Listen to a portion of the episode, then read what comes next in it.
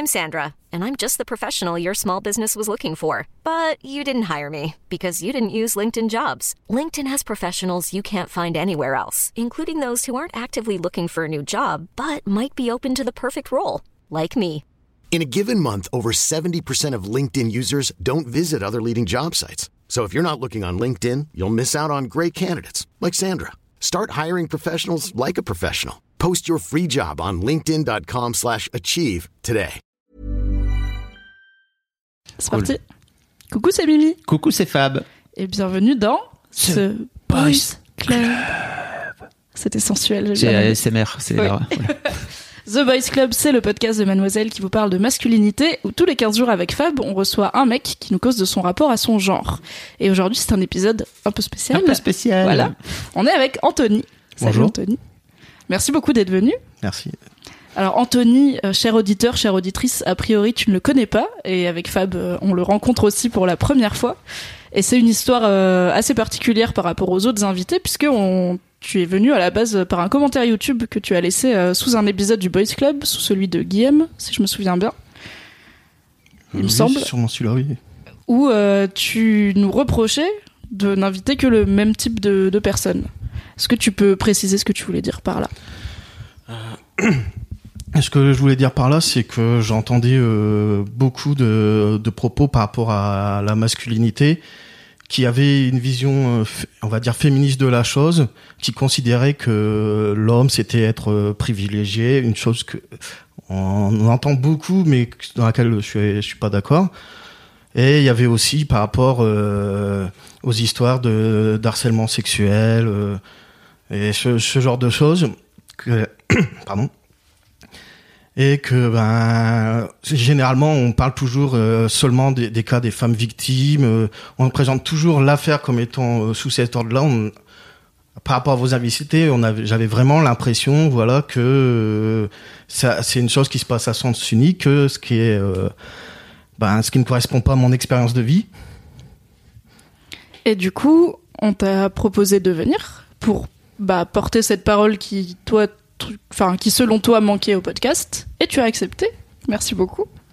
Mais on peut dire surtout merci beaucoup parce que euh, c'est régulièrement qu'on a des, des, commentaires comme ça qui viennent nous dire euh, oui alors vous devriez faire ceci vous devriez faire cela et vos invités ils sont pas comme ceci ils sont pas comme cela et systématiquement on colle le même le même message qu'on t'a posé mais on n'a jamais de nouvelles. Et toi t'as dit bon bah ok. En gros le- ton message suivant c'était bon bah maintenant que j'ai dit que j'ai dit que je gueulais il va falloir que j'assume et que j'y aille quoi. Donc merci beaucoup d'être venu euh, d'être venu nous parler parce que c'est hyper important je pense que tu viennes raconter ton histoire et pourquoi tu penses que nos invités euh, ne représentent pas la, la- une vision de la masculinité euh, à ton sens en tout cas. Et nous on n'est pas du tout euh, à se dire euh, euh, que c'est nos invités précédents qui ont raison et que toi t'as tort, tu vois, surtout pas. Euh, au contraire, on veut montrer toutes les formes de toutes les toutes les formes d'histoire qu'il peut y avoir et la tienne euh, vaut tout autant que celle des autres quoi. Donc merci beaucoup. de rien On va commencer par la première question. Tu t'y attends? Ça veut dire quoi pour toi, Anthony, être un homme? Euh, c'est une question assez compliquée. Euh, bah, je vais commencer par pas me faire d'amis. Je vais dire savoir une bite. Pour moi, c'est c'est la, la chose la plus simple. Parce que bon, après, on peut essayer de, de voir, euh, à dire qu'il y a des comportements particuliers, mais c'est jamais vrai pour tout le monde, même s'il y a des tendances générales. Donc, euh, pour moi, bah, c'est le, le seul point euh, pour l'instant que je trouve que bah, on tombe dans le vrai, quoi. Après, Donc c'est le, on va. Est-ce que c'est un point commun que tu te sens partagé avec tous les précédents invités du Boys Club au moins là-dessus? Euh, oui, bah là, il y a pas de Pour l'instant, a oui. priori, ils avaient tous un pénis. Et euh, qu'est-ce que tu voulais dire? Du coup, tu mentionnes que le, le premier point de désaccord que tu avais avec euh, les précédents invités que tu as mentionné, c'est euh, le fait que pour eux, l'homme est en position de supériorité par rapport aux femmes. Et que toi, t'es pas d'accord avec ça? Oui. Qu'est-ce que tu penses du coup? C'est quoi ton opinion sur la question? Mon opinion sur, sur la question, c'est que on fait une grosse erreur en parlant de ça entre euh, une moyenne et les cas individuels de chaque personne. Donc euh, oui, en moyenne, euh, les hommes s'en sortent mieux que les femmes. Là, bien sûr, là-dessus, là-dessus, je conteste pas. Mais pris individuellement, c'est c'est complètement faux. Une moyenne, ça ça fait pas tout tout l'éventail des des, des vécus. Et euh, on constate aussi une chose, ben, quand on fait partie de cette grande partie des, des hommes qui ne sont pas privilégiés, parce qu'au final, les hommes pri blancs, privilégiés, tout ça, c'est qu'une petite partie des hommes qui sont bien au-dessus, mais euh, la plupart, ben, c'est pas du tout le cas. Et on voit quand on commence à euh, toucher un peu euh, aux basses classes sociales, on constate un effet pervers de la chose, c'est qu'à tout le temps être considéré comme étant privilégié, on se retrouve avec des contre-coups. On se retrouve que euh, ben, dans tout ce qui est association d'aide, on est, euh, par exemple, quand on commence à avoir des problèmes de logement, des problèmes euh, sociaux, on va dire, on n'est plus, on n'est pas prioritaire parce qu'il y a des personnes qu'on considère comme étant euh, ben, plus en difficulté par rapport à leur sexe, par rapport à leurs origines. euh, et c'est ça, ça crée une rupture en fait, euh, je trouve, qui est, qui est par rapport à beaucoup de monde qui, qui gueule comme moi. Bon, qui sont un peu plus moins gauchistes que moi, on va dire.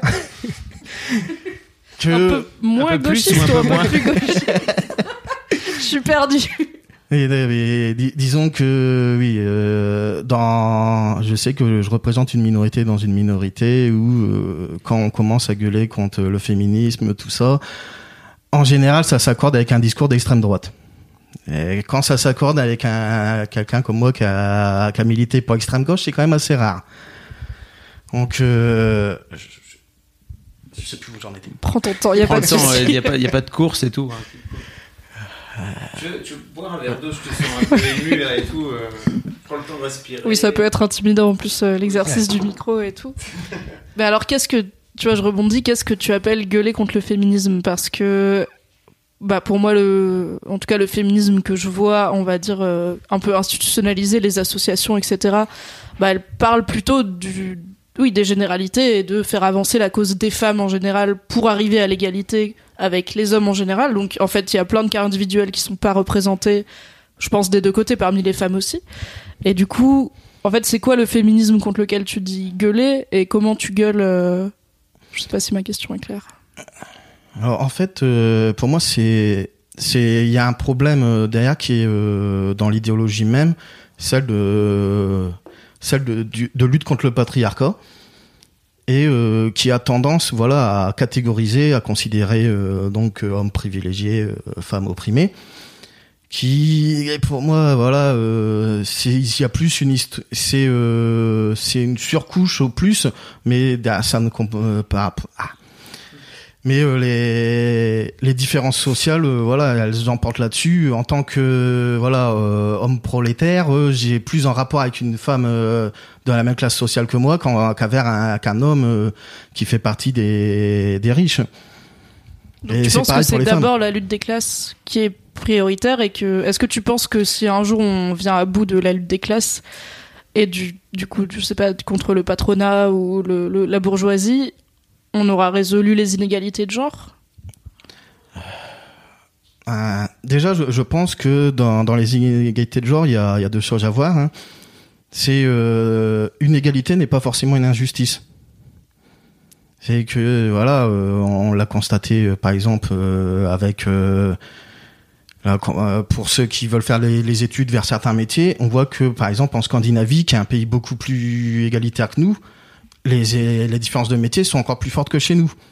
Donc euh, il y a y a des tendances euh, voilà les entre hommes et femmes, euh, si on prend d'une manière générale, évidemment, dans, les cas particuliers, on peut pas voir, mais il y a quand même des tendances à aller vers certaines choses qui créent derrière des inégalités obligatoirement. Et ça, ne fait pas forcément une injustice. Et après, il y a un problème justement. En- Ce qu'on voit, c'est que on voit que c'est, on les voit qu'en tant qu'injustice et en tant que féministe, il vous- il y a une tendance à ne voir que de que d'un que par rapport à- au point de départ des femmes. Et donc tout ce qui est dans l'autre sens, tout ce qui peut, c'est ignoré. Et donc voilà, c'est comme ça qu'on se retrouve euh, avec des, des mouvements MRA. C'est parce que c'est le, les activistes pour les droits des hommes les men's rights activistes Oui. c'est l'équivalent de ce qu'on appelle en France les masculinistes ah, j'aime pas le terme de masculiniste. En tout cas, c'est le nom qu'on c'est le nom Ouais. qu'on leur, qu'on leur donne et d'ailleurs qui se donnent eux, non, je pense. Euh, euh. Ben, Je sais on, pas, on a tendance à préférer euh, sans le in en plus, donc masculiste. Parce que euh, en fait, masculiniste, euh, masculiniste, ça c'est construit d'après masculinité. Et c'est pas par c'est pas pour la masculinité qu'on se bat, c'est pour une histoire euh, de droits des hommes, comme euh, le féminisme se bat pour les droits des femmes. Donc euh, voilà, il y a il y a deux, deux styles d'antiféministes, on va dire. Hein, ceux qui qui sont voilà réac, qui veulent un retour à l'ancien ordre établi, et ceux comme moi qui pensent, qui considèrent que ce, le féminisme n'est pas un combat pour l'égalité, mais un combat pour euh, voilà pour euh, pour les femmes pour euh, enfin c'est une lutte en fait si c'est un combat pour les femmes c'est un combat féministe. Oui, non, mais le féminisme c'est c'est voilà c'est c'est considéré que voilà c'est le la question de l'égalité n'est considérée que du point de vue des femmes par rapport aux hommes. Donc voilà et pour moi il y a des manquements dedans il y a en voyant que d'après ce spectre là on oublie plein de considérations. Mais du coup pourquoi est-ce que le masculisme serait antiféministe et pas simplement compatible avec tu vois pourquoi est-ce que ce serait pas deux combats par exemple se battre pour la alors on, en parlera tu l'as évoqué on en parlera plus en détail plus tard se battre pour la reconnaissance des hommes victimes de violences sexuelles c'est pas anti se battre pour la reconnaissance des femmes victimes de violences sexuelles ça peut être des choses qui avancent ensemble dans la même direction finalement.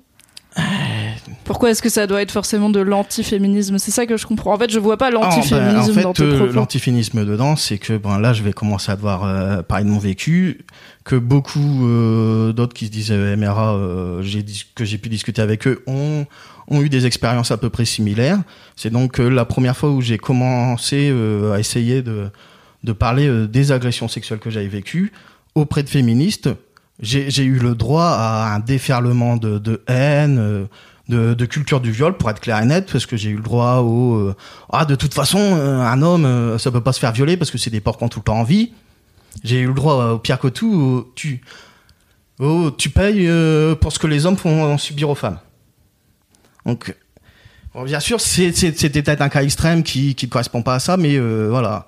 Oui, mais il n'empêche que c'est ton vécu je pense que moi et Fab et beaucoup beaucoup de féministes, j'espère la majorité ne ne cautionne pas du tout ce que voilà ces, messages qu'on t'a envoyés, euh, mais il n'empêche que c'est ce que t'as vécu et du coup. Euh... Et c'était t'as as entendu ça dans des assos, c'est ça? Ou dans quel cadre exactement t'as entendu ça? Parce que si c'est sur euh, euh, des réseaux sociaux, par exemple, un peu véhéments, euh, comme par exemple Twitter.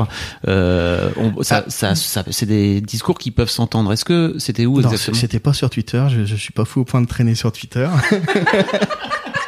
Non, euh, disons que il y a eu bah, la fois où j'en ai parlé ouvertement pour la première fois. Hein, ça a pas été, ça a été via internet sur un très célèbre site féministe que je ne nommerai pas. Ce n'est pas vous. Il y en a d'autres. En vrai, tu peux le nommer. Au pire, je couperai au montage parce que je suis intrigué. Euh, alors, le pire déferlement de haine que j'ai eu, hein, la première fois, c'était sur Crêpe Georgette. Première fois où j'ai pas, j'ai dit, euh, moi aussi, j'ai été victime. J'ai eu un déferlement de haine et c'est moi, au final, qui me suis fait virer par la modération. Ok, donc pour, euh, pour en parler un peu plus. Après, évidemment, ben, j'ai fait, on, on, reste pas sur une mauvaise expérience. J'ai, j'ai été voir j'ai essayé un peu d'évoquer le sujet par rapport à des finishes que je connais parce que j'en connais quand même pas mal euh, dans la vraie vie.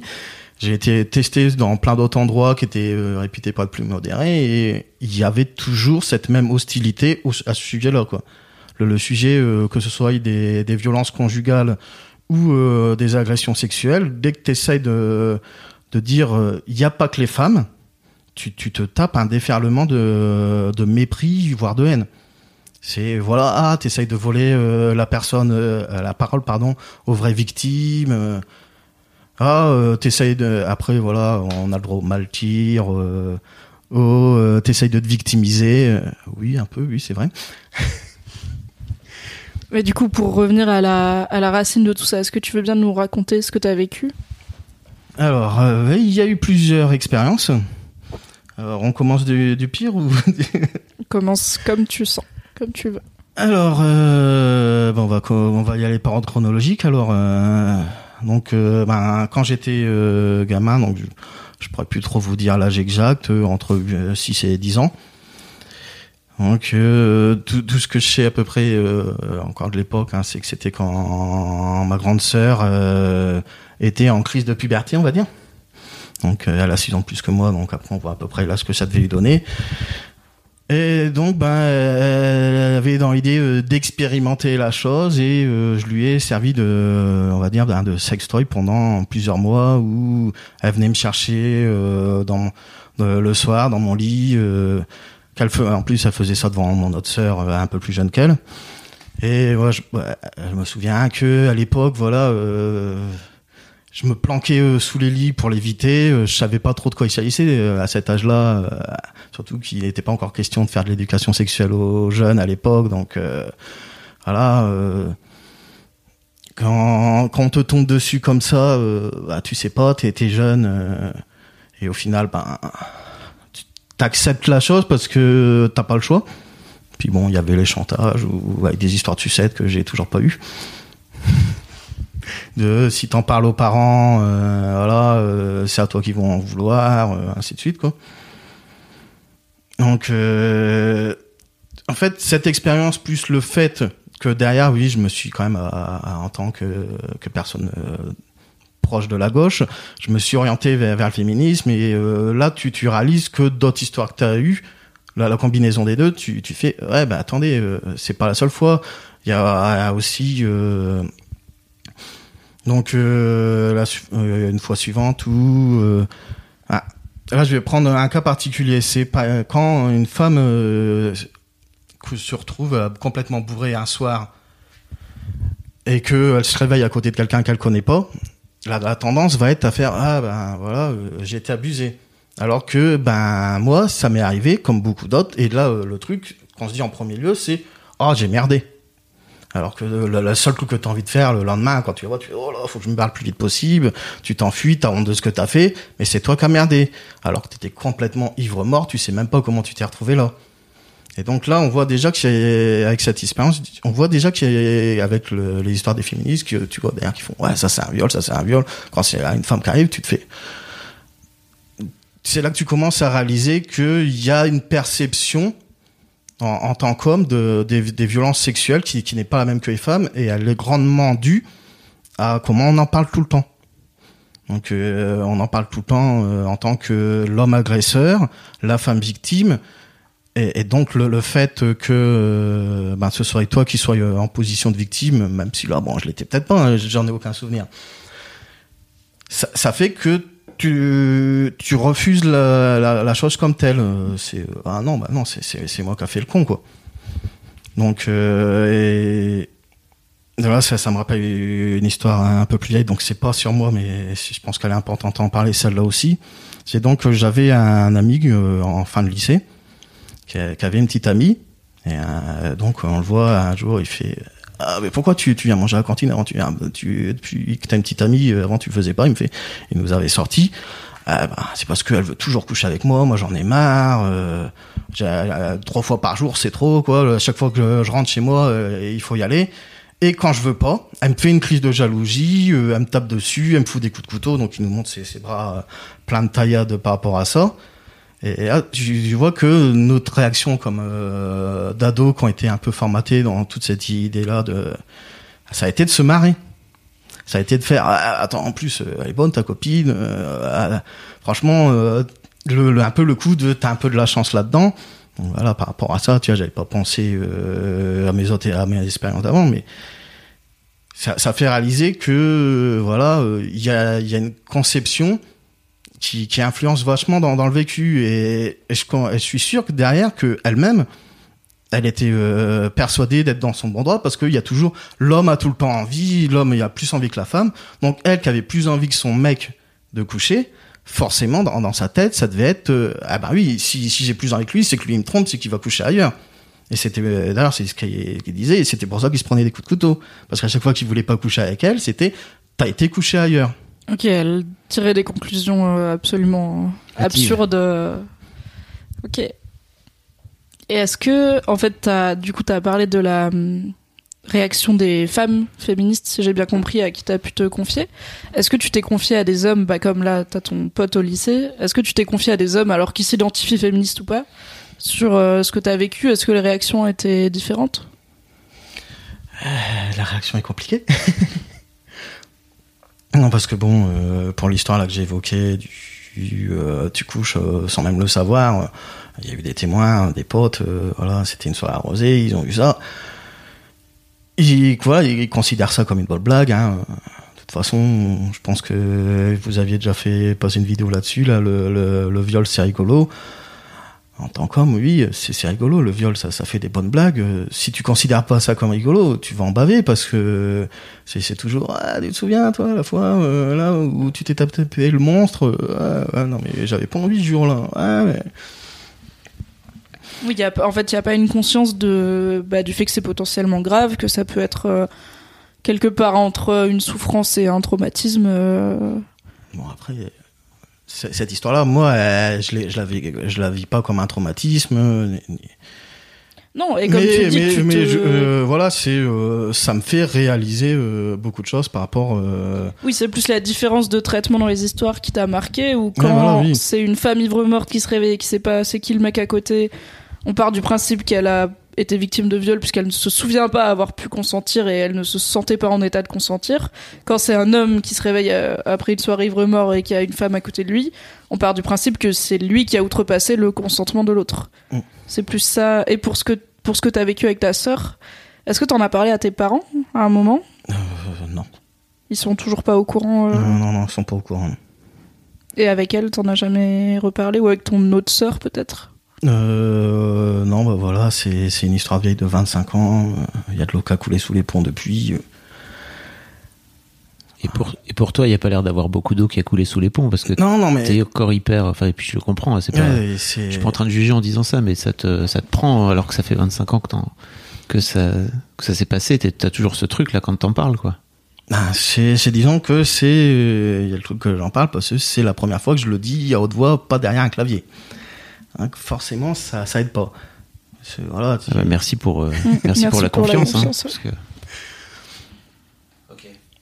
et voilà c'est euh, en fait ce qui ce qui m'a posé problème là-dessus c'est que bon moi voilà je vais bon ça ça a peut-être un peu traumatisé des choses mais c'est pas l'impression que j'ai.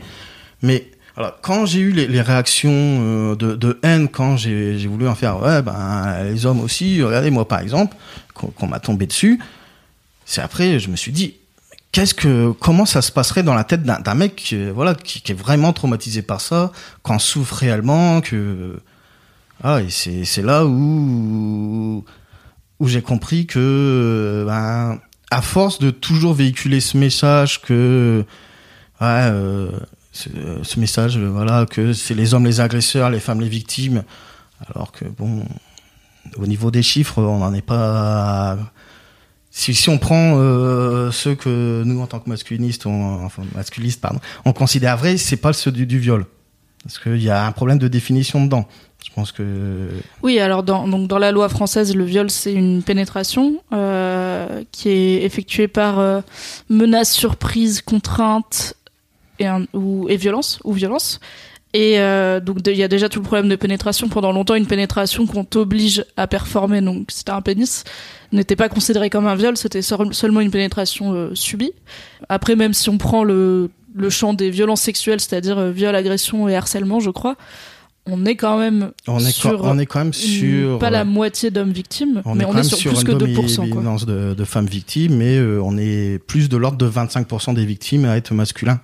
Et, Oui, et euh, ça, de même environ chiffres, euh, une, euh, une personne sur six euh, à être une femme dans les auteurs. Donc euh, ça, ça paraît moins, mais après il faut mettre en, en relation que euh, rien qu'en France, il y a 800 000 cas par an. Donc ça, Ça, ça fait deux- sur, euh, 200 000 hommes qui sont agressés euh, sexuellement par an. Quand bien même il y en aurait que deux, bah, ça vaudrait déjà le coup de, Alors, de permettre à ces deux d'avoir de l'aide. C'est ça, c'est-à-dire que je pense que d'une manière générale, la libération de la parole autour du viol, alors féminin, puisque effectivement il y a euh, plus de plus de victimes, va aider aussi. Et on voit sur Mademoiselle, on a d'abord commencé par parler de de, de violences sexuelles envers les femmes, pour après assez vite basculer vers. euh, Donc on avait parlé de cette fameuse vidéo, euh, le Le viol, c'est vraiment hilarant. Le viol, c'est vraiment hilarant pour amener les, les gens à se rendre compte aussi. Mais je pense que, que les, comme disait Mimi tout à l'heure, les deux combats sont très, enfin, se- doivent se faire en parallèle en fait, et pas forcément l'un contre l'autre, même si c'est pas l'expérience que tu as pu vivre Et, toi. euh, J'en suis désolé. Après, oui, il- les, les combats euh, doivent se faire en parallèle, mais il y a euh, voilà, il y a un discours de fond contre lequel on doit combattre, qui, qui est dans, dans le discours féministe. Voilà, c'est c'est le fait que homme, euh, la simplification, homme agresseur, femme victime. Et donc il y a, beaucoup d'autres cas. Euh, donc moi je, je m'intéresse surtout aux violences genrées, donc euh, aux violences sexuelles et aux violences conjugales, parce que je, euh, et je vois qu'il y a toujours une volonté. alors c'est pas forcément une volonté, hein, mais il y a toujours une manière de minimiser les faits quand c'est pas des femmes les victimes, de minimiser les nombres, d'aller toujours euh, d'aller chercher les nombres qui font qui font le plus choc et qui sont forcément ben ceux où il y a voilà, on va chercher le 98% euh, d'hommes dans les violeurs, mais on précise pas que c'est issu d'une étude qui n'a interrogé que des femmes victimes. Donc euh, voilà, si on interroge des hommes et des femmes, euh, voilà, on passe à 94 ou 95, je sais plus, pourcent dans les violeurs, mais avec la définition qui dit que seul le pénétrant est un violeur. La nouvelle définition, elle est que depuis le 6 août, depuis Ouais. la loi Schiappa. Donc il y a des avancées et je pense que en fait oui comme tu dis libérer la parole en général autour du viol ça a commencé beaucoup par des femmes ça a- sur mademoiselle en tout cas je pense que en expliquant le consentement et en expliquant c'est quoi consentir il y a plein de gens hommes comme femmes qui ont pris du recul sur des expériences passées et qui ont dit ok donc là en fait j'étais pas alors soit j'étais trop ivre ou trop en tout cas euh, pas en maîtrise de moi-même pour consentir soit en fait j'ai dit non trois fois et j'ai fini par dire oui, mais peut-être que j'aurais juste dû pouvoir dire non une fois et cool. Plein de choses comme ça. Peut-être que ton pote euh, du lycée, en fait, il se, il, il voyait ça comme un truc relou de ma copine me fait chier. Peut-être qu'il le vivait déjà comme une souffrance. Peut-être qu'entre temps, il a pu lire des articles ou des témoignages qui l'ont, qui lui ont fait prendre conscience de la potentielle gravité de ce qu'il a vécu. Le problème, et je pense que c'est ce qui sous-tend, euh, alors sans les excuser, mais pour les expliquer pour des auditeurs et auditrices qui sont peut-être pas très versés dans le mouvement féministe, en fait, je pense que ce que tu as vécu, c'était sous-tendu par l'idée que euh, beaucoup de gens n'évoquent le- les violences sexuelles faites aux hommes que pour court-circuiter le discours sur celles faites aux femmes. En gros, des gens qui toute la vie vont s'intéresser à aucun sujet contre les violences sexuelles, qui ne militent pas, qui ne sensibilisent pas, etc. Qui juste quand on dit euh, les femmes sont victimes de viol viennent dire eh oui mais les hommes aussi pour un peu détourner l'attention et du coup ça peut être frustrant parce que c'est un peu ok mais tu fais quoi dans ta vie pour ces hommes victimes de viol bah rien donc en fait laisse-nous parler des femmes tu vois pour l'instant et du coup peut-être que ton que ton message a été lu comme ça mais c'est complètement con parce que parmi ces en fait pour un mec qui te dit et les hommes aussi tu peux pas savoir si tu le connais pas si c'est juste sur internet ou dans une dans une asso en tout cas tu connais pas la personne tu sais pas ce qu'il a vécu tu sais pas si lui ou des proches sont concernés tu sais pas si en fait peut-être qu'il passe ses journées à parler à des gars euh, sur internet pour soutenir d'autres victimes donc c'est bête de partir du principe qu'il est là pour faire chier alors, quoi. en Sur- fait- Surtout que pour le coup, là, tu racontais ton histoire. Tu disais que. Oui, mais en fait, oui, il y a, il y a le truc euh, où on s'imagine toujours que voilà, c'est pour court-circuiter. Mais euh, il faut, faut prendre aussi en considération quelque chose, c'est que euh, les hommes, ils parlent pas facilement de, de leur vécu. Et qu'il y a souvent des, des sous-textes de- dedans qui sont pas perçus. Quand moi, je, je, je suis perçu, voilà, une fois que j'ai discuté avec beaucoup d'autres qui, qui, qui gueulaient avec moi, euh, tu, tu vois que euh, ben der- derrière le ouais on parle pas assez des hommes victimes on parle pas assez des hommes victimes il y a souvent il faut prendre ça en considération c'est que ça peut arri- ça arrive souvent quand même que c'est on parle pas assez de moi de, ce que j'ai vécu.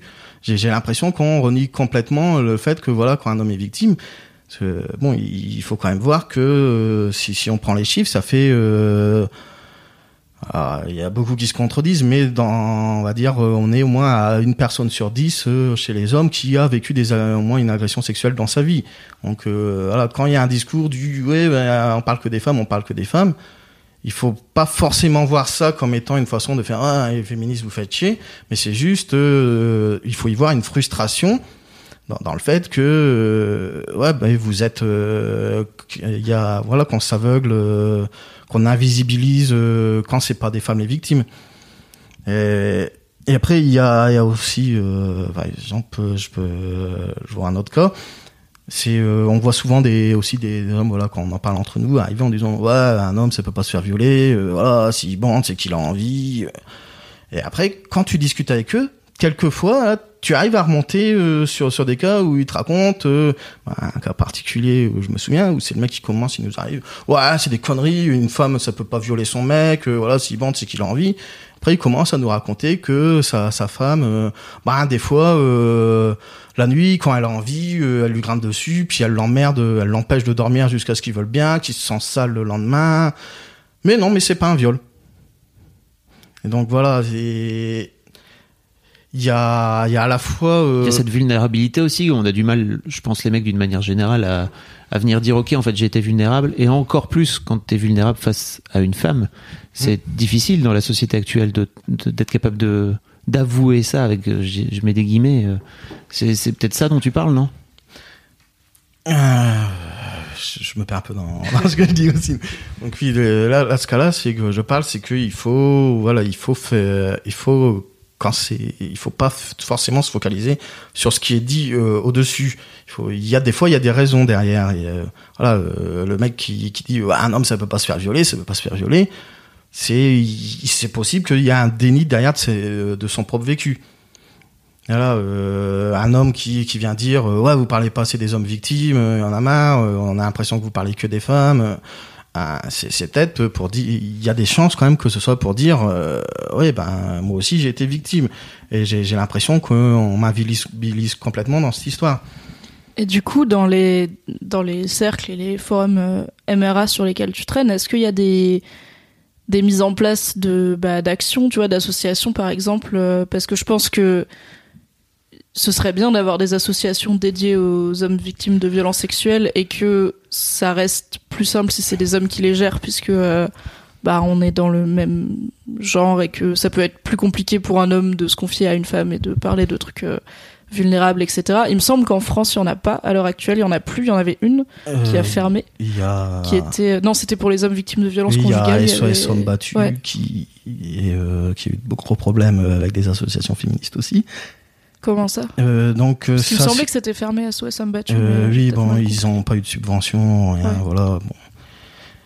bon, après, il y avait une histoire euh, qu'ils en voulaient pas, ils voulaient pas être dépendants. hein, Bon, c'est une histoire, c'est donc cette association-là avec le geste.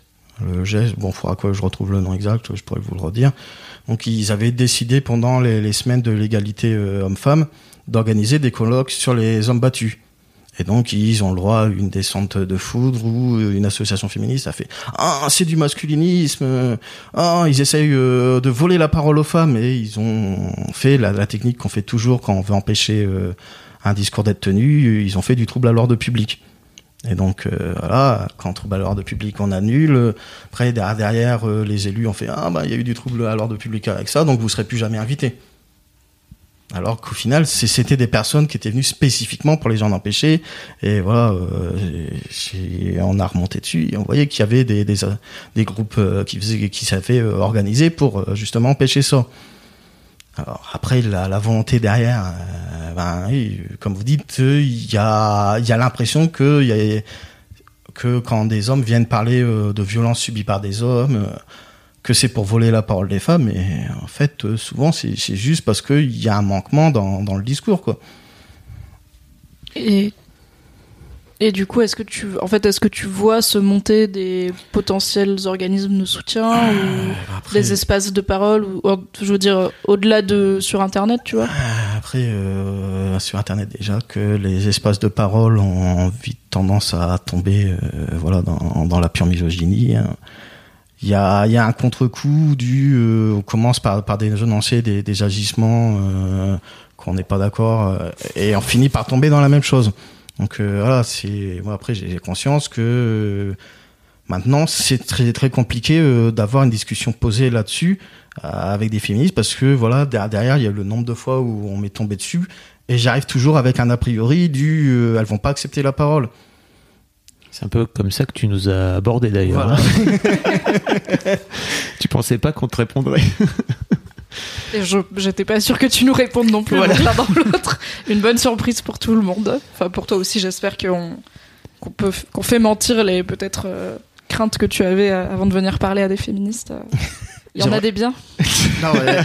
c'est comme je le dis, c'est pas euh, voilà, c'est pour moi c'est un problème euh, dans dans certains fondements du discours que oui, il y a y a énormément de personnes euh, bien intentionnées euh, qui qui ont pas envie de faire euh, les hommes on s'en fout, voilà, nous on se bat que pour les femmes, mais derrière il y a y a un discours structurel qui voilà celle bah, celle du, du par exemple le sexisme c'est du sexisme que si c'est systémique il y a Tu- quand même euh, Tu m'as perdu sur systémique. hein, mais- ah oui, oui, le, le coup du systémisme le- systémique ou le racisme systémique, en gros, c'est que ça se fait que dans un sens.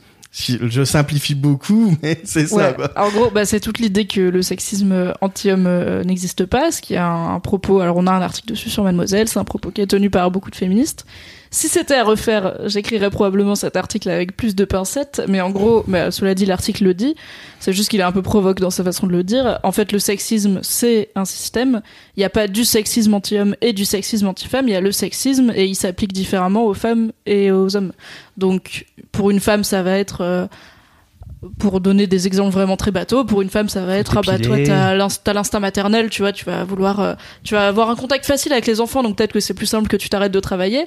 Et euh, pour un homme, ça va être euh, non mais toi t'es plutôt leader, tu vois, tu devrais monter en compétence et t'occuper d'une équipe. Et on, là, on est sur des exemples de sexisme entre guillemets bienveillant, qui dit pas t'es qu'une merde parce que tu as tel organe génital, mais il y a des exemples aussi malveillants de bah un homme ça va être un prédateur sexuel et une femme ça va avoir très peu de libido parce que finalement euh, ça aime pas vraiment le cul euh, les femmes ça se. Il y a toujours un effet miroir. Il y a toujours, euh, voilà, si, si on dit que euh, les hommes c'est des prédateurs sexuels, ben derrière on va dire que les, les femmes, voilà, euh, elles sont frigides, que voilà, les les mères s'occupent mieux des enfants, donc on va leur accorder plus facilement, ce qui va créer de la, la discrimination envers les pères. Il y a, il y a toujours, voilà, ça n'existe pas que dans un sens. Il y a toujours un effet retour. Mais euh, voilà, après, il y a une tendance, voilà, à dire, oh non, mais ton, histoire de sexisme anti-homme, euh, ben, qu'au final, qui est que du sexisme. C'est juste de, euh, voilà, quoi, essentialiser une personne selon son sexe, lui donner des traits. Et euh, donc derrière, avec cette histoire de, de sexisme systémique, il y a quand même une volonté derrière de, enfin, quand j'ai une volonté, pas forcément, mais il y a un discours derrière de tais-toi. Tais-toi, t'es un homme, t'es privilégié. C'est euh, voilà, c'est euh, t'es un homme, tu tu peux pas être victime de sexisme, c'est seulement envers les femmes. Et si t'es victime de sexisme, c'est juste du du sexisme envers les femmes, c'est envers ton côté féminin. Alors que pas forcément quoi. Le, le fait que les pères aient moins facilement la garde des enfants, c'est pas euh, c'est pas de la discrimination envers leur côté féminin. Oui, non, ok, je vois ce que tu veux dire. Ou en fait, le parce qu'il y a, il y a un discours selon lequel le sexisme envers les hommes, c'est juste de la misogynie, c'est-à-dire que on va dire à un homme pleure pas. En fait, ce qu'on lui dit, c'est pleurer c'est féminin, être féminin c'est mal, Oui, donc pleure pas, donc c'est de la misogynie. Alors, il me semble qu'en tout cas, les chiffres en France pour euh, les pères qui ont moins souvent la garde, c'est qu'ils la demandent très peu. Donc, il y a aussi ça et que généralement, quand les deux parents la demandent, on est sur une garde alternée dans la plupart des cas. Euh, alors les chiffres sont que oui, c'est essentiellement dû au fait que les pères ne le demandent pas, mais quand il y a conflit, dans deux cas sur trois, le, le juge euh, se range du côté de la mère. Mm, mm. Enfin, après, il faut voir euh, ce cas spécifique. Par exemple, euh, la mère peut demander une garde partagée, le père euh, la garde exclusive. Donc on voit que les, les juges ont tendance à refuser, cas- à être pas très d'accord pour la garde partagée, être Ouais. plutôt pour la garde exclusive. Mais si tu prends euh, les, les cas, il y a quand même, euh, un- même si c'est que 10% des, des divorces, euh, il y a quand même un côté où euh, ben, le juge va plutôt facilement se ranger du côté euh, de la mère. On peut remonter à l'œuf ou la poule si tu veux. Tu Ouais, vois, voilà. c'est-à-dire que pourquoi les pères Ils la demandent demandent pas plus moins, donc on leur Enfin, de- accorde moins parce que sociétalement, Oui, euh, oui, voilà, c'est oui. ben, comme, comme dans Après, voilà, il y a il y a un côté où on se met derrière. euh, oui, beaucoup beaucoup de pères sont persuadés qu'ils sont de mauvais pères.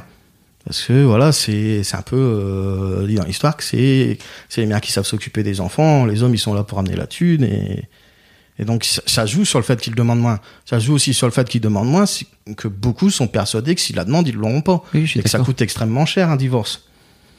Donc euh, là, c'est il y a, il y a un côté, il y a de la discrimination donc au niveau des juges, mais il y a, il y a tout un modèle qui s'instaure derrière pour que cette discrimination existe et pour qu'elle soit renforcée par euh, le fait que ben ils demandent pas. J'aimerais bien qu'on parle de toi. Ouais. oui, je sais, c'est c'est compliqué. C'est marrant parce que tu nous avais prévenu euh, dans Oui, un que c'est mail très que t'avais difficile de, parler de soi, oui. Parce que là, ça fait 40 minutes euh, Oui, qu'on enregistre. On a quand même On a pas parlé mal. de plein de choses. On a Oui. parlé énormément de toi et de justement. Mhm. Merci beaucoup encore pour ta confiance de, Ouais. de, de ces histoires qui t'ont, en tout cas, qui font que que t'es l'homme que t'es aujourd'hui en fait. Mhm. Euh, mais c'est vrai que en général, ce qu'on aime bien faire aussi dans, ce dans The Boys Club, c'est parler de d'où d'où te vient. Euh, D'où te vient ce parcours en fait qui fait qu'à un moment donné t'es devenu l'homme que t'es aujourd'hui et ça pour l'instant on n'a pas beaucoup parlé c'est à quoi- Oui, à- à il y a, il y a, euh, voilà, on a beaucoup parlé du fait que voilà, j'ai de, mon antiféminisme qui est pas réellement un antiféminisme, c'est juste pourquoi que, tu dis voilà, antiféminisme en plus? Parce que on- c'est euh, tu, tu, tu passes ton temps à gueuler contre des discours tenus par des féministes, donc quelque part c'est de l'antiféminisme, même si euh, dans, dans le fond il y a, il y a la même volonté d'égalité, c'est mais euh, le, le discours euh, Parce que tu te mets dans le même sac de plein de mecs qui sont. Pour le coup, vraiment réac, vraiment Anti- euh, tu vois, dans- anti-égalité. Quand quoi. tu dis ça, t'es après quand même chez nous en train de discuter, tu vois. Il y a plein de mecs qui viendraient pas euh, chez Et nous en train de voilà, discuter. c'est comme je dis, c'est euh, c'est c'est un choix qui c'est pas un choix, c'est ça s'est imposé. Ça s'est imposé par rapport euh, aux histoires de Roger que que j'ai dit. Ok. C'est c'est quand, quand tu vois que euh, ce, ce discours-là, il n'a- n'arrive pas à être entendu, entendu euh, dans, dans le cadre, ben tu vas en dehors du cadre et après tu tombes fort, tu tombes dans la confrontation alors que c'est c'est pas le but au départ. Mais euh, après de fil en aiguille, voilà, c'est plus plus tu plus tu te radicalises, plus ça se radicalise en face et voilà, ça augmente. Mais Alors que finalement, quand on se pose autour d'une table pour discuter entre un masculiste et deux féministes, ça se passe bien. Ever catch yourself eating the same flavorless dinner three days in a row? Dreaming of something better? Well, HelloFresh is your guilt-free dream come true, baby. It's me, Kiki Palmer. Let's wake up those taste buds with hot, juicy pecan-crusted chicken or garlic butter shrimp scampi. Mm. Hello Fresh. Stop dreaming of all the delicious possibilities and dig in at HelloFresh.com. Let's get this dinner party started.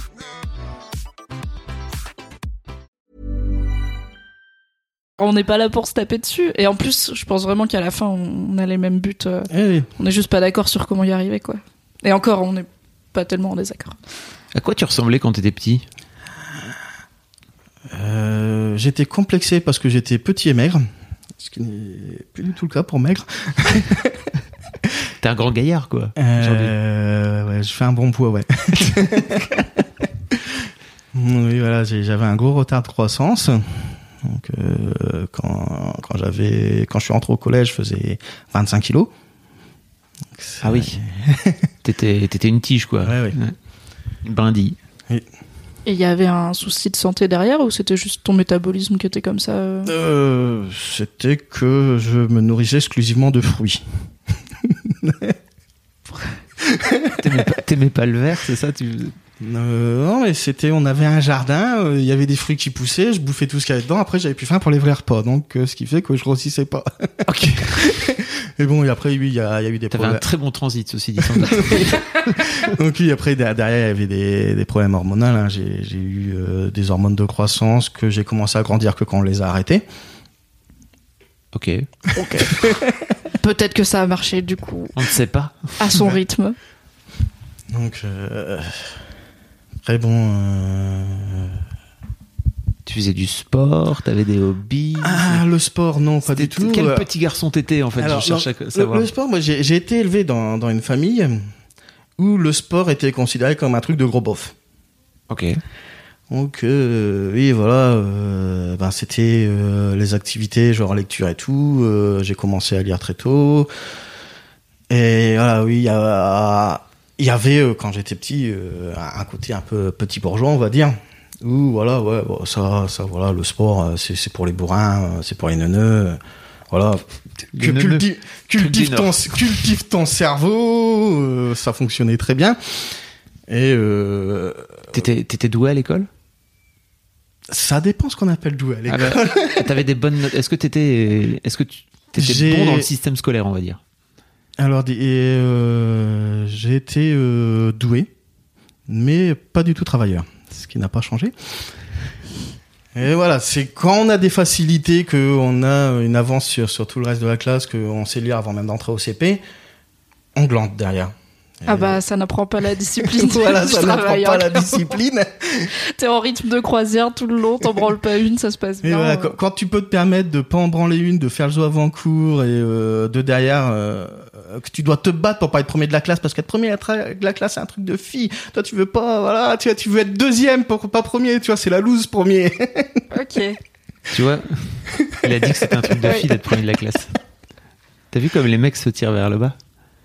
T'avais des potes? Euh, ouais, ouais, pas beaucoup, mais ouais. Plutôt des garçons, des filles, un peu mixtes? Euh, non, les filles, euh, non, j'ai jamais fréquenté à part en maternelle. Donc, euh, oui, oui, c'est. Après, je, je suis quelqu'un de norme, ça se voit peut-être pas trop, mais de très timide, très renfermé. Je me suis beaucoup battu contre ça.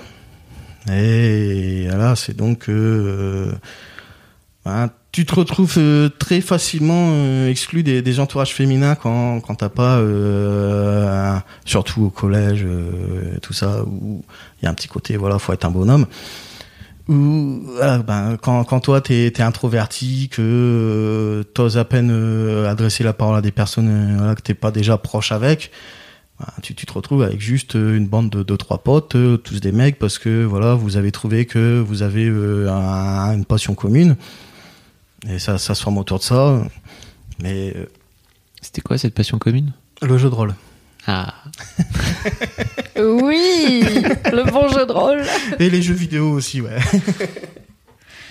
Bah, C'est cool, c'est marrant que t'aies mis, t'as mis longtemps à en parler, tu vois. Est-ce que c'est un truc qui était peut-être un peu stigmatisé quand t'étais gamin? C'était pas... Enfin, je me doute que c'était pas très cool. ouais et c'est pour ça que ça m'intéressait C'était par, euh, par rejet des conventions. Oui, voilà, oui, voilà. Quand j'étais gamin, voilà, euh, j'écoutais du métal, euh, je jouais au jeu de rôle, tout, tout ce qui était mal vu, je trouvais ça cool. Tout, tout le côté, euh, voilà, un peu paria. ah, c'était voilà, c'est, il y avait le côté, oui, être un peu à la marge. Ça, ça m'attirait quoi. Et comment ça s'est passé en grandissant? Est-ce que t'as fait des études supérieures? Je, pour les études supérieures, je me suis retrouvé confronté à un cas où fallait s'assumer, ce que j'ai pas su faire. Comment ça? Ce qui fallait, c'était, euh, je me suis retrouvé, euh, voilà, t'étais le petit génie de la famille, euh, celui-ci qui est toujours euh, en avance sur tout, donc tu sais t'en sortir tout seul quoi qu'il arrive. Tu te retrouves, ouais, bah voilà, va remplir tes dossiers de fac. J'ai été en chercher une demi-douzaine, j'en ai renvoyé aucun. Ok, t'as bloqué à ce moment-là et... C'est, ouais, voilà, c'est le, le moment où faut, faut se prendre en main, où faut aller de l'avant. Ben oui, j'ai bloqué à ce moment-là, et après, ben, ça s'est pas amélioré. t'as t'as pas osé aller chercher de l'aide sur, les, sur le moment où tu savais pas où la chercher? C'est assez vieux, donc je saurais plus trop dire, mais. Et euh, voilà, c'est, il y avait, il y avait, franchement, le, le côté derrière, c'était, euh, voilà, toi, t'es intelligent, tu peux t'en sortir. Et, et je, je suis peut-être intelligent, mais euh, derrière, oui, ben, j'étais pas, pas très mature, je le suis toujours pas trop. Hein. J'a- J'avais, euh, pas mal de, on va dire, pas, pas on va le dire jusqu'à dire phobie sociale, mais quand même, euh, voilà. Se, mettre en avant, c'est ça a jamais été mon truc. Voilà, aller vers les choses, euh, c'est j'ai eu un côté très passif. Et voilà, le moment où tu dois te débrouiller seul, où fait ouais, bah voilà, c'est à toi de choisir. T'es grand, bah tu te retrouves à ne rien choisir. Du coup, t'es rest- est-ce que tu t'es mis à bosser ou t'es resté... Euh. Bah, après, il y avait aussi une autre histoire derrière, c'est que voilà, on, on- euh, je suis parti d'un milieu petit bourgeois et après on est, euh, il y a eu le chômage du, du- de mon père et on est, euh, on a dégringolé euh, sur l'échelle sociale. Et c'est là, il y a un moment où même c'est j'ai là que j'ai vu un peu la grande différence entre euh, moi et mes sœurs et euh, ce qui a un peu fait la différence entre hommes et femmes, c'était le côté euh, eux elles, quand elles ont eu ça, c'était le oui, il faut. Ah, je vais faire assistante sociale pour pas que les autres vivent ça. Euh, moi, dans, dans ma tête, ça c'est non, moi je veux, je veux être un gros enfoiré pour que pour pas que moi je revive ça et pas que ma famille, si j'en ai une, vive ça. Et bon, j'ai pas trop réussi à être un enfoiré. Ça veut dire quoi un enfoiré pour toi?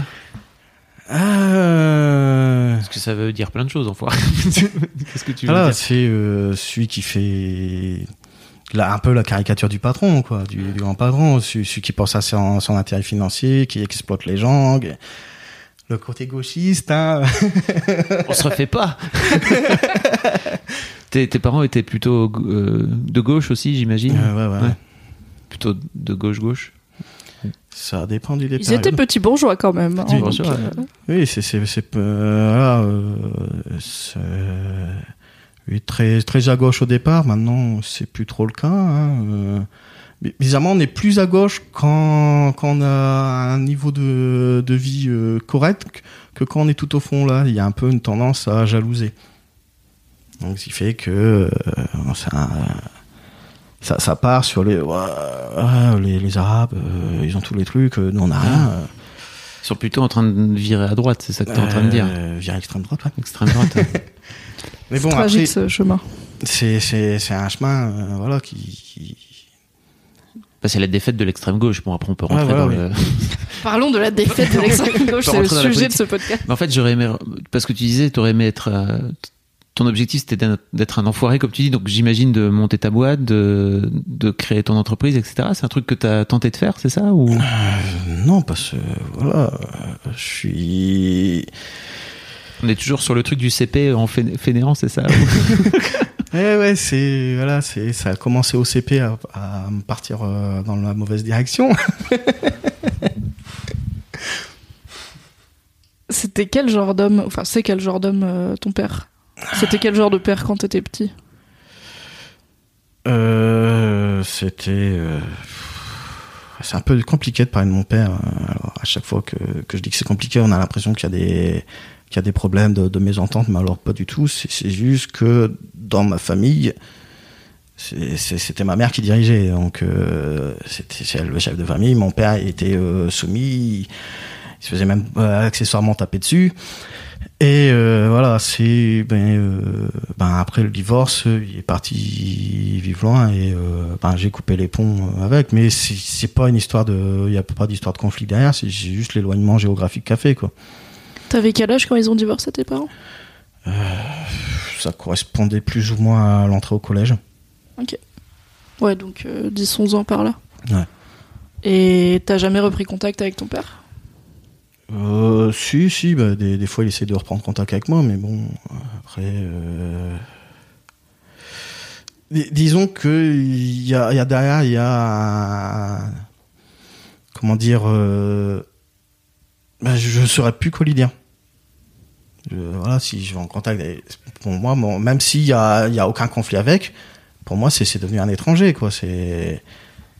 Mais voilà, vraiment, je tiens à insister, il n'y a pas de conflit sous-jacent, il n'y a pas de, de euh, abandon du père. Non, c'est juste Ouais. que euh, il- on n'a jamais été euh, non plus, voilà, vu que c'était pas le chef de famille, c'était lui qui était obéissé. Il n'y a, il y a pas, il a pas eu non plus de, comment dire, de, de liens forts qui se sont faits avec. Alors que, par exemple, il y a des liens très conflictuels avec ma mère. Mais, euh, Tu veux en parler C'est quoi les embrouilles avec ta mère? C'est quoi les bails? Ah, mais euh, ben, le, le côté euh, j'ai longtemps été un petit con et que Ta mère, elle disait que t'étais un petit con, c'est ça? Ou, que- ou toi, tu considères que t'as été un petit con avec ta mère? Il y a les deux. Ok. Il y a les deux. Il y a, il y a un moment où voilà, ben quand, quand elle, elle voyait que j'étais un petit con, qui bossait pas, qui, qui foutait rien et que donc voilà, elle me le renvoyait dans la face et au bout d'un moment, même ces compliments de sa part, je- pour moi ça sonnait comme des reproches euh, masqués. Donc euh, voilà, c'est euh, même si souvent que c'était le cas, c'est genre ah tu vois tu peux y arriver, hein. ouais ouais, euh, tu- en gros tu dis que je fais jamais l'effort quoi. C'est un peu ton interprétation, c'est ça Oui, voilà. mais Après, je sais que c'est mon interprétation des choses. Hein, mais... Et voilà, c'est, oui, j'ai toujours eu un, voilà, j'ai, eu un rapport très conflictuel avec elle. Et avec mon père, bon, pas de problème, hein, vu qu'on se fréquente pas. Pas de nouvelles, bonnes nouvelles. Ouais, voilà. Et avec les, avec les filles, ça s'est passé comment? Comment, enfin, par rapport à. euh, je suis introverti au collège et quand t'es introverti et que tu joues au jeu de rôle, bizarrement, les meufs, c'est pas trop la passion de ton quotidien? T'en Ouais. es où maintenant par rapport aux meufs? Je, par rapport aux meufs, euh, c'est. Alors, comment dire? Je pourrais limite me dire que je suis asexuel parce que je. Voilà, j'ai jamais eu de, de véritable relation. En tout cas, où j'étais consentant. Et voilà, c'est ben, bizarrement euh, quand tu, n'as pas le, côté euh, qu'on reproche toujours aux hommes, euh, que j'avais parfaitement intégré, qu'il ne fallait pas être dominateur, qu'il fallait pas aller trop de l'avant. Mais bon, derrière le côté sûr de soi, je l'avais pas. Donc, ben, quand quand t'as pas ces, critères de, masculinité, c'est très facile de se retrouver complètement à la page et bon, au bout d'un moment, t'acceptes ton sort, quoi. Et- Tu t'es résigné à ne pas intéresser les femmes et ouais, voilà. parce qu'en soi, suis- tu vois, je- moi je me dis, je- en fait, je connais plein de mecs pas mal comme toi qui sont pas sûrs d'eux, qui ont pas des passions, euh, enfin qui ont des passions de, de nerd, tu vois, euh, qui ont les cheveux longs, qui écoutent du métal, j'en connais, tu vois, et bah, généralement ils ont des meufs, alors ils ont, c'est peut-être pas les plus coureurs de jupons du monde, mais ils ont des meufs et bah ça se passe plus ou moins bien comme tous les couples, tu vois, mais c'est pas une, c'est pas forcément une fatalité. Mais je me dis que si tu décides que c'est une fatalité, bah là du coup euh, ça en devient une. Tu vois ce que je veux dire? Voilà, bah après, il- tu, tu, voilà, c'est une fat... euh, Après, euh, voilà, il y a, y a le côté où, euh, voilà, c'est euh, quand, en tant qu'homme, si tu vas pas vers l'avant pour avoir euh, des, des relations avec des filles, à, à moins d'être vraiment euh, le, beau gosse ou celui qui a un très bon statut social, ça va pas se faire dans l'autre sens. Donc euh, oui, ben ben, il y a des timides qui, qui ont été euh, contre leur timidité. Mais bon, moi derrière, euh, le fait d'aller devoir aller en discothèque pour draguer, parce que bon, pas beaucoup de meufs dans l'entourage. j'avais, j'avais pas envie. j'avais plus l'impression de me renier qu'autre chose si je me mettais à faire ça. Et à côté, et voilà, oui, j'aurais pu, j'aurais pu aller contre le fait que, euh, ben, c'est, le, c'est le zéro absolu. Mais quelque part, je, voilà, ça ça aurait été en faisant des choses, en ayant des comportements qui ne me correspondent pas. Et ça, j'ai pas voulu. C'est très compréhensible. T'as as essayé les applis de rencontre ou d'autres Ah t'as fait une tête vraiment comme si. T'as vraiment Non. Oui, c'est vraiment Non, genre non, une non, tête en mode je- pourquoi je ferais ça? Ouais, voilà, non, non, mais, non, mais c'est- C'est une En fait, euh, je comprends que tu puisses en être réticent, mais quand tu dis, euh, effectivement, l'idée après euh, arriver à un certain âge, c'est où est-ce que tu rencontres des gens, parce que c'est ça qui est Oui. compliqué, je pense. Et pour moi, les applis de rencontre, alors si t'as pas l'idée euh, naturelle de te dire je vais aller en boîte pour rencontrer des meufs, et je comprends très bien que c'est compliqué, euh, C'est pas le meilleur endroit pour tout le monde pour rencontrer ouais. meufs. euh, t'as ce truc-là aujourd'hui qui est génial et qui permet simplement de faire des, enfin voilà, voilà, de faire des rencontres en fait. T'as jamais testé? Non, c'est ouais, il y, a il y a un côté qui me plaît pas dedans. dé- Déjà euh, sur surtout mythique, euh, c'est euh, t'es jugé sur photo. C'est voilà, c'est hop, euh, je, je like, je like. Je sais- On va dire que euh, si c'est pour avoir une relation, euh, moi je suis, je suis plus à l'ancienne quoi. euh. Bah, en fait, je sais même, enfin, je sais même pas si t'es frustré, tu vois, de pas avoir de relation, parce qu'on est là à essayer de te dire, mais si, si tu veux, tu peux, et si ça se trouve, t'es là, moi, ça va. c'est voilà, c'est euh, j'étais j'étais frustré jeune dessus jusqu'à on va dire ben, pendant l'adolescence au sens large du terme. Bon ben a un moment où derrière ben, il y a le porno, c'est cool. Si t'es content comme ça, tant mieux. Et voilà, c'est. Euh... J'ai pas non plus complètement fait. Ouais, bah, les femmes, euh, je sortirai jamais avec, mais. Euh... C'est j'ai le, le côté forcer la chose, ça, ça, ça m'intéresse pas quoi. Oui, c'est très entendable, Carrément. très compréhensible. Est-ce qu'on passe à l'avant-dernière question La question qui fâche Ouais. Comment va ta bite, Anthony Alors, euh, comme beaucoup, je pense, je l'aimerais plus grande. Bah écoute, on- en tout cas, euh, parmi nos invités, c'est rare hein, qu'on ait... Oui, euh, il y en a beaucoup qui ont dit qu'elle était énorme. Non, il y en a deux qui ont dit qu'elle était... Alors, on a eu un très belle bite, William Régeau, un énorme tub, Thomas O'Brien, et un mon pénis est trop épais, ma bite est trop épaisse pour les sodomies, le pérave qu'on embrasse. Il a pas Mais- dit, il a pas dit qu'elle était grosse. Il a dit, enfin, il a pas dit qu'elle était Épaisse. grosse. Elle a dit qu'elle était épaisse, ce qui veut strictement rien dire. C'est-à-dire qu'elle peut éventuellement une faire petite canette. 2 cm. 2 cm. Donc bref, tout ça pour dire que c'est pas une majorité des invités qui ont dit moi j'adore ma grosse tub. Mais c'est vrai qu'on n'a pas eu de, en fait on n'a pas tellement parlé taille au final. euh, Ouais, ouais, voilà. Donc, Mais après, il y a. euh, bon, après, c'est c'est un, c'est un truc très con. Voilà, même moi, je sais que c'est très con, mais il y a un peu un lien qui se fait entre le- la taille de la bite et la confiance en soi. C'est un- T'as un peu un côté où, ouais, bah, si j'en aurais une plus grosse, j'aurais plus de confiance en moi. Ce qui est complètement con. Mais, voilà. Ok, oui, tu sais que ça a pas trop de sens, Je mais sais que ça n'a pas trop de sens, mais derrière. Ça, ça devient d'où, tu penses Cette, cette idée-là? Ça devient pas de nulle part. Tu l'as pas inventé, c'est faux. C'est toi, tu l'as inventé. Après, oui, bah, voilà. Ça vient pas du porno, tu penses aussi Où les mecs, ils ont une tub énorme et, et des gros muscles. Ils sont là, oui, les meufs. Euh, Sinon, je vois pas trop, en fait, d'où. À, pa- à part le porno. Je pense que ça existait avant le porno mainstream. ça existait avant YouPorn, tu vois, ce complexe. euh, Bah, toi-même, dans ta génération euh, de magazines cachés sous le lit, euh, je pense que ça existait déjà. Moi, j'avais Canal Plus, d'accord, calme-toi. Petit bourgeois qui a, qui canal. Non, mais je sais que je pense qu'il y a toujours eu un lien entre. Faudrait demander à Olivia Gazalet, auteur du mythe de la virilité. Je pense qu'il y a toujours eu un lien entre la taille de la tub et la personnalité et la masculinité. Mais il me semble que par exemple dans la Grèce antique, les gros pénis c'était vulgaire et c'était pas du tout désirable euh, d'avoir un gros pénis parce que c'était un truc d'animal, un peu ça te ramenait un côté animal. Alors on a switché euh, C'est de vrai que les l'autre côté du statues, spectre. euh, les statues grecques, elles ont toutes plutôt des petites bites, quoi. tout petit zizi. Mm. Donc euh, je ne sais pas exactement d'où ça vient, mais je pense que ça date d'avant. euh, Euh, je pense que ça date d'avant. Bon, après, oui, je pense que le porno joue aussi dedans. Mais euh, voilà, après, euh, voilà, on ne sait pas toujours d'où viennent nos idées très connes. Mais comment tu Alors c'est une question qui me qui me perturbe toujours. C'est autant pour les filles qui complexent sur la taille de leur sein. Souvent, tu vois les seins des gens. Enfin, tu devines en tout cas. Tu sais à peu près où tu te places euh, par rapport aux autres femmes de ta vie. Tu sais si t'es plutôt moyenne haute, moyenne basse, euh, au milieu, euh, tout ça. Comment tu fais quand t'es un mec hétéro pour savoir où se place ta bite dans la moyenne? Enfin, à part aller regarder taille moyenne de la bite en France et mesurer, tu vois. Parce que à part le porno, t'en- enfin, j'imagine que t'en vois pas si souvent des, des tubs. En érection, en plus, hein, parce que. Oui, il y a au repos et en érection, ce qui parfois n'a rien à voir. Grosse surprise. Donc c'est marrant que ça. Je me demande d'où tu.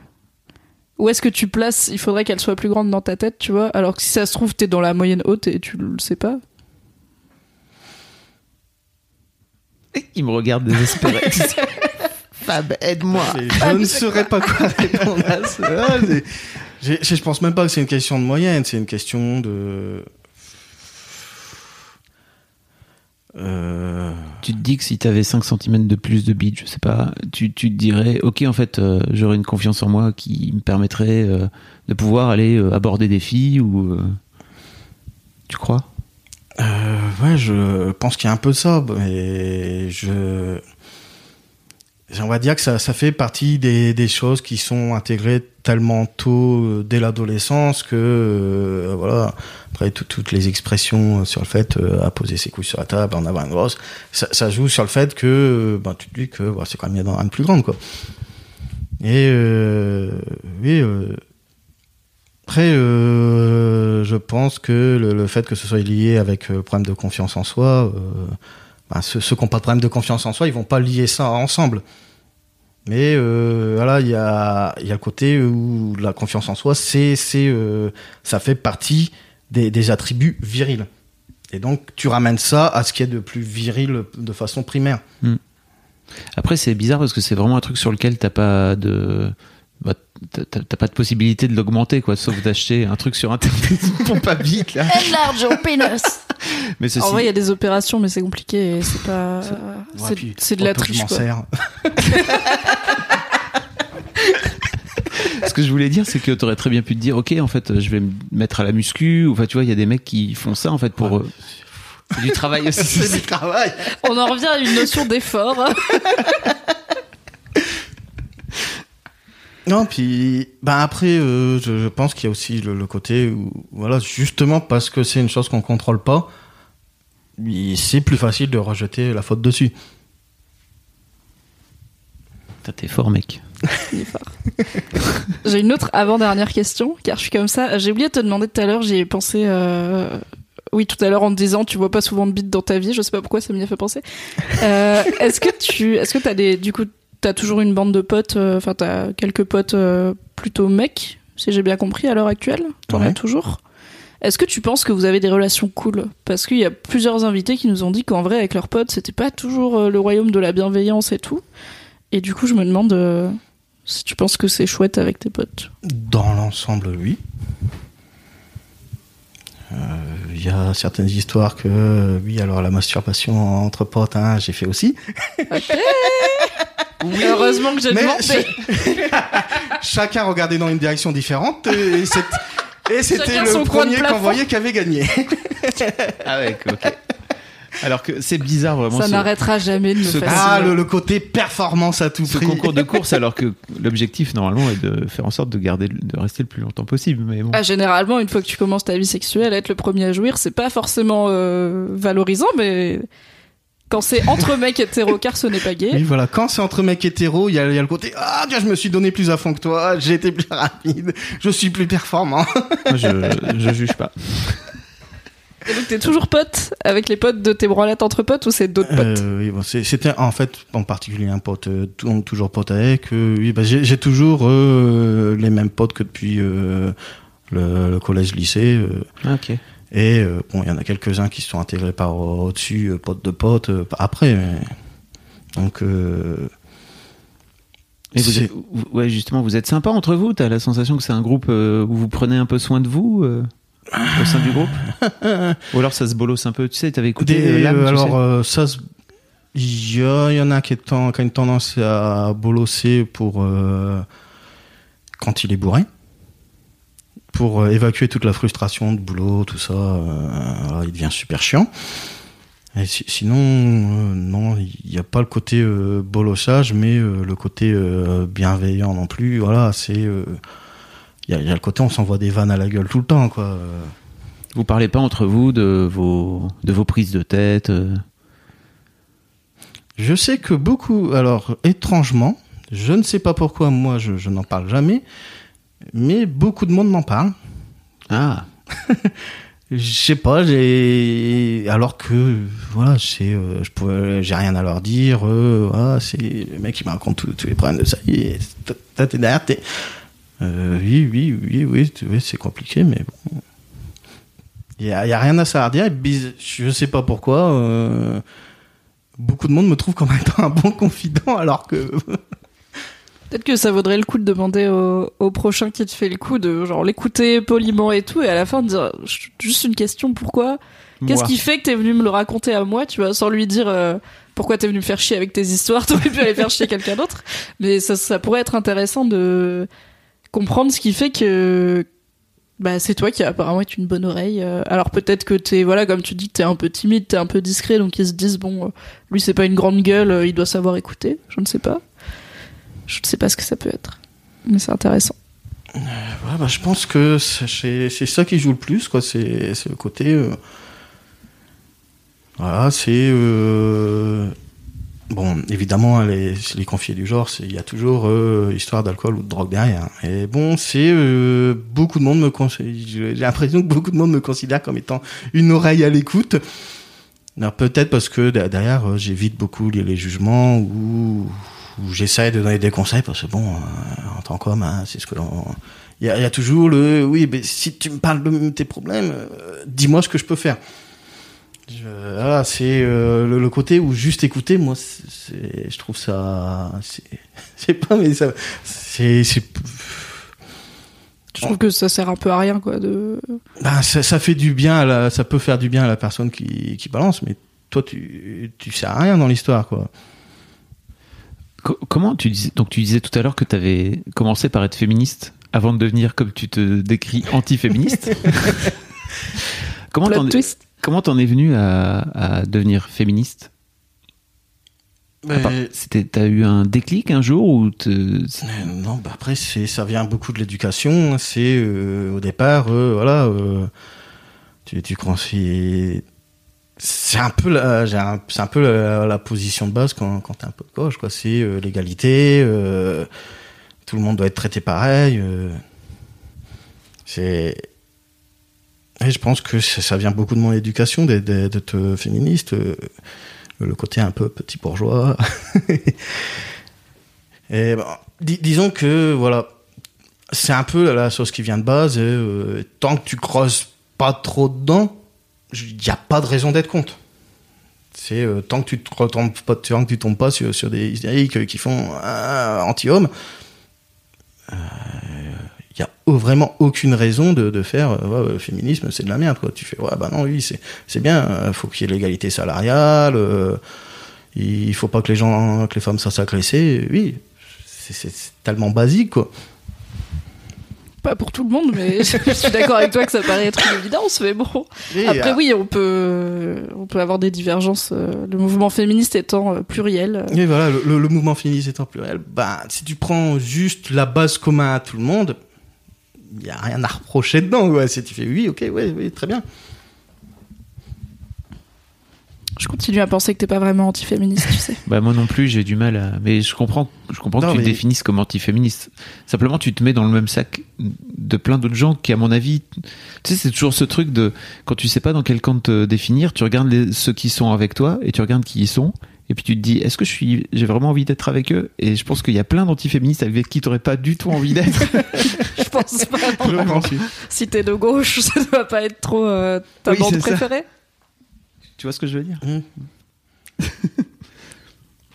Et en même temps, peut-être qu'aussi on s'en fout des étiquettes et que Alors, faire des trucs, c'est mieux que se plier en douce pour trouver le, le bon terme qui convient. Donc moi, je pense pas vraiment que t'es antiféministe, mais si tu veux continuer à te dire antiféministe parce que tu milites pour que les violences, euh, enfin tu milites en tout cas, tu, tu discutes, tu agis, ce qui pour moi est une forme de militer puisque tu parles à des gens, pour que les violences sexuelles faites aux hommes soient mieux reconnues. Appelle-toi comme tu veux, tu fais quand même quelque chose que je trouve utile. Donc bon, finalement c'est l'essentiel. Est-ce que t'es prêt pour la dernière question? Euh, ouais. Est-ce que tu as beaucoup réfléchi avant? Ouais, ça a été très dur. Est-ce que tu as un exemple d'homme réel ou fictif qui représente pour toi une vision positive de la masculinité? Alors, euh, je vais être absolument pas original. Parce qu'il a déjà été prononcé beaucoup de fois. Mais bon, Terry Crew. Oui Après, euh, c'est c'est pas par rapport euh, à, à sa à son militantisme, euh, voilà. C'est bon. Par rapport au discours que j'essaie de vendre, par exemple, ça aurait été mieux. J'aurais plutôt sorti euh,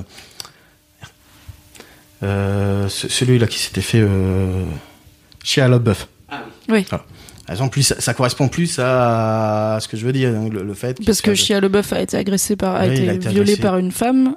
Terry Crews a été agressé pris- sexuellement par un homme, donc déjà on n'est pas sur la même dynamique. Et euh, après, il y a la dynamique derrière, euh, qui, qu'il a dû se battre contre un backslash horrible.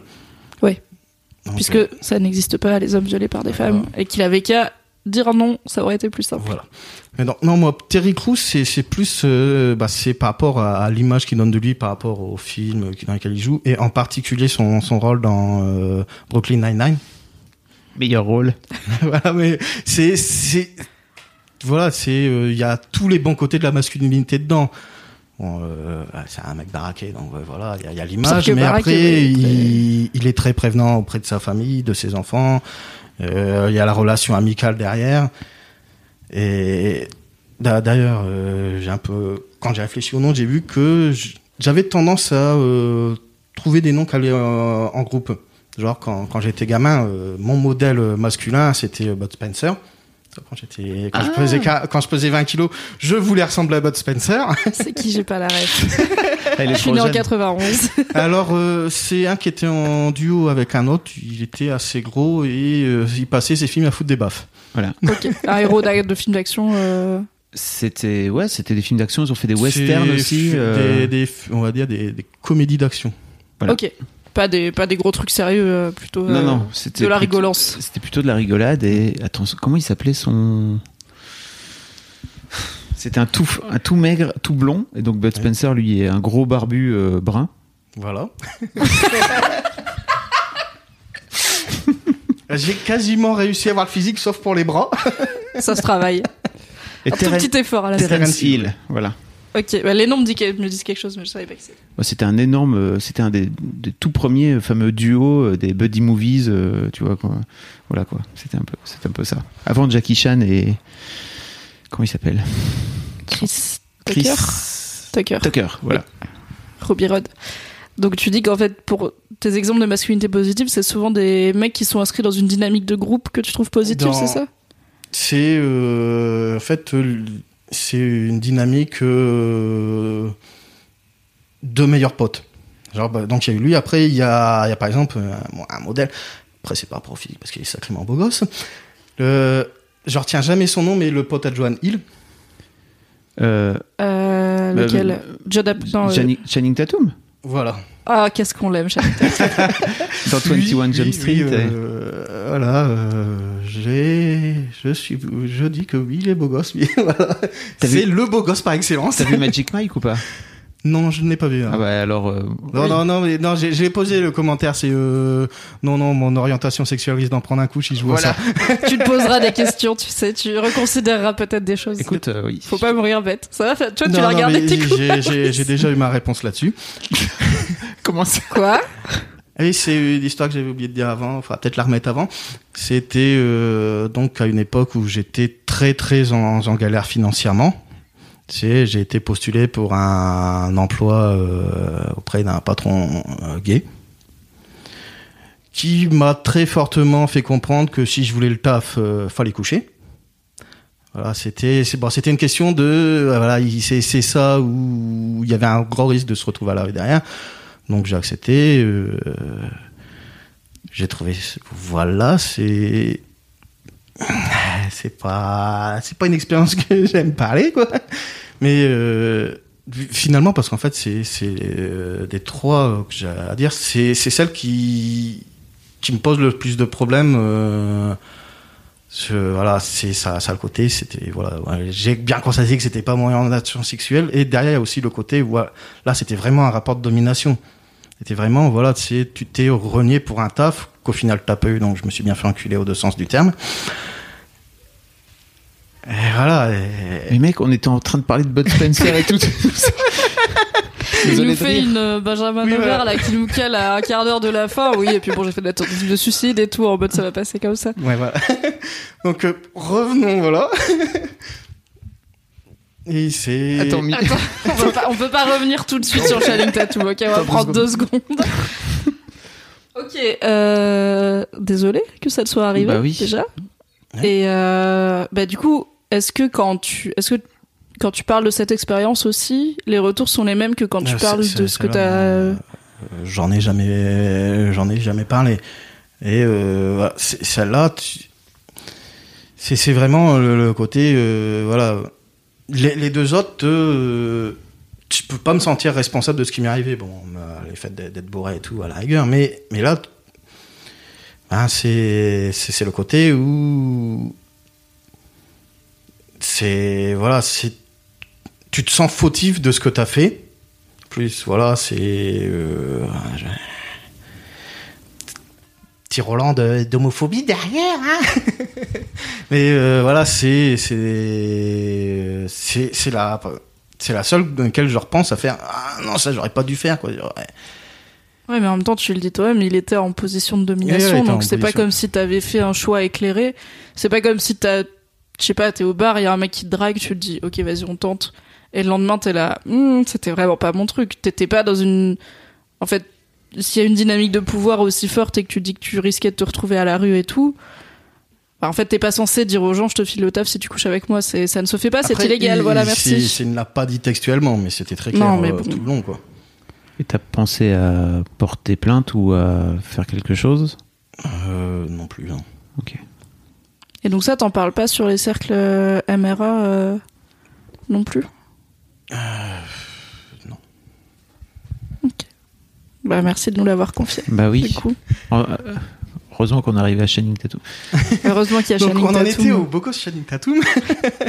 On en était au fait que oui, t'aimes bien les j'ai l'impression que pour toi, ce qui fait la masculinité positive, c'est en partie un, des relations masculines positives, des relations d'homme à homme qui sont positives et bienveillantes, quoi. Euh, oui. Après, euh, il y a aussi quand, quand j'ai dû réfléchir à la question, j'ai j'ai réalisé à quel point c'est difficile alors euh, d'assimiler masculinité et positif. Après, voilà, c'est euh, il y, a, il y a quand même un côté, voilà, c'est quand tu es habitué au discours, euh, le côté voilà dominateur de la masculinité oppressif. T'as as du mal à voir le à trouver des modèles positifs derrière, à faire un- ouais non ça, ça devrait plus ressembler à ça et, et voilà. C'est bien pour ça qu'on pose la question à chaque épisode et c'est pour ça que c'est aussi dur de trouver la réponse, je pense, pour plein d'invités, c'est que c'est- pas un truc auquel on réfléchit euh, et qui est très mis en avant, quoi. Ouais. Les façons positives de vivre Et bon, après, il y, a- il y a le côté où quand tu dis masculinité, tu penses euh, surtout côté extérieur, parce que voilà, les trois exemples que je donnais, il y a le physique qui joue beaucoup. Et euh, le, je, je sais pas si c'est pareil pour tout le monde, mais c'est très difficile d'associer le terme masculinité à euh, quelque chose qui n'est pas physique. Ah, Tu veux dire que, euh, ah, euh, d'associer le terme de masculinité à, à- à- plutôt à de l'émotionnel, c'est ça Ou à du. C'est Bah, à ça que tu penses? Ouais, voilà, bah, Ou à de l'intelligence ou... quand, quand tu dis euh, masculinité, c'est un peu comme quand tu, j'ai l'impression comme quand tu dis féminité, c'est, un très c'est un très fort côté apparence. C'est, euh, voilà, c'est être un homme, avoir du muscle, être beau. Oui, c'est vrai que quand tu penses féminité, tu penses pas forcément euh, Josiane Balasco, pourtant c'est une femme euh, brillante et de talent. Tu vas plus penser à des Brigitte Bardot à l'époque ou des, des corps comme ça, donc je comprends que si tu penses masculinité positive, bah t'as plus un Channing Tatum qu'un Jonah Hill, tu vois, spontanément, qui arrive. Même s'il me semble que Jonah Hill a fondu, donc peut-être qu'il Il va se muscler. euh. Oh, c'est dommage. Non, il était déjà beau gosse, c'est n'importe quoi. C'était lui qui faisait toute une. Ah non, c'était Seth Rogen qui disait que il faisait toute une tirade sur le fait que il avait la sensation d'être devenu moins drôle. euh, Enfin, en tout cas, que les gens le percevaient comme moins drôle depuis qu'il avait fondu. Ou c'était John Hill, je ne sais plus. Je pense que c'est Jonah Hill, parce que Seth Rogen, il a pas de temps fondu. Il est toujours genre, je fume des joints, je mange des burgers, je ris fort, je suis content. Mais oui, Jonah Hill, euh, je pense que c'est. Bah, c'est. Roman Fressinet qui disait euh, heureusement que je suis pas beau comme ça, je suis devenu drôle ou un truc comme ça. Enfin, je suis devenu drôle parce que de toute façon j'allais pas être beau, donc euh, ça Il m'a permis. pas le choix. Ce qui est con parce qu'en plus il est beau, mais bon, je lui ai dit, il m'a pas cru. Ouais. Merci beaucoup d'être venu. Bah oui, merci. aussi. C'est un super épisode très riche et tu t'es vraiment beaucoup confié, donc euh, un Beaucoup immense dans le désordre. C'est pas grave, il y a pas d'ordre Il pour n'y a, pas raconter. de- il y a pas de bon ordre. Oui, tout va bien. Et je vais pas, euh, je pense pas que je vais cutter euh, ton expérience avec un homme euh, de Channing Tatum pour la remettre au début. Euh, Je pense que c'est intéressant qu'elle arrive qu'à la fin, tu vois. L'ordre euh, a, a une importance. C'est clair. Merci Fab. Bah merci Mimi. Merci à toi, cher auditeur, chère auditrice, d'avoir écouté cet épisode un peu spécial de The Boys Club. Je te rappelle que si tu es sur YouTube, tu peux laisser un pouce bleu, me donner tes réactions ou tes questions en commentaire et éventuellement, idéalement, t'abonner et cliquer sur la cloche pour ne rater aucun épisode. Si tu es sur une plateforme de podcast, tu peux aussi noter The Boys Club en lui mettant des étoiles et des commentaires sur l'Apple Store par exemple. Comme ça, il sera mieux recommandé, plus de gens écouteront The Boys Club et la vie sera plus douce. On se donne rendez-vous dans 15 jours. Je t'embrasse. Bye bye.